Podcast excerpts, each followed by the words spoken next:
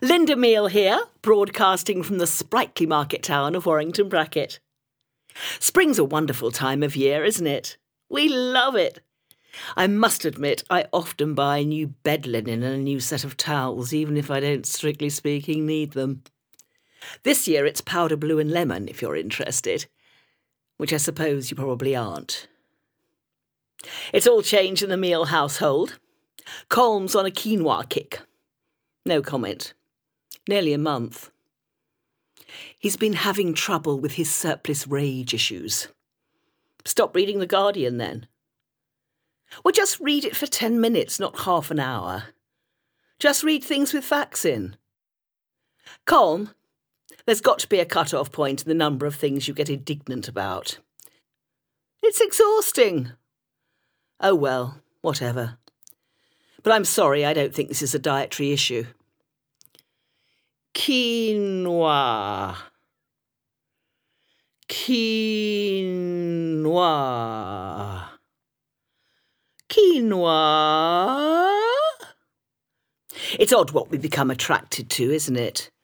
In this case, I think it might be the elitist pronunciation. Have we finished with the kale now? Oh, there's more. Thanks, Gemma. This is to offset our alleged lazy British eating habits. Give me a break. I can see this trend going the way of many others. In less complex times, it would have just been roughage. Mange tout? Anyone remember them? me neither. Quite the reverse in this household, especially when taken raw, is in one health conferring suggestion. Well, I haven't seen them on a cookery programme lately, so I suppose their days are numbered. Artichokes. Serve them as a starter. Most of it ended up in the bin. Who said evolution doesn't happen, and what great chef invented that option? Thankfully, the courgette spaghetti phase is well and truly finished. On a happier note, the sofa trade's picking up, and at this time of the year, it's chintz, chintz, chintz. Well, it's obviously inspired by the increased light, but how will they feel in the autumn? Then it'll be all about burnt amber and mulled oak. In my line of business, you get to see these trends coming. I used to warn clients about the danger of seasonal choices, but I don't anymore.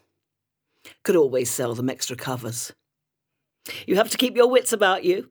Now we're all in the process of becoming a service industry for the top 1%. Philip! The twins have just washed your car. Go out and have a look. No, I wanted to see what sort of job they'd make of your car before they tackled mine. It was ten pounds. That's less than the petrol station, isn't it?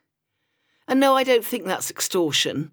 A quick wash and polish for that amount scarcely turns them into the Krays, does it? He's discovered a gluten allergy. I'm not sure it's really that but he's got his own bread bin now and is remarkably cheered on the whole. In fact, he's started wearing his cricket gear indoors even when he's not playing cricket. kind of like it.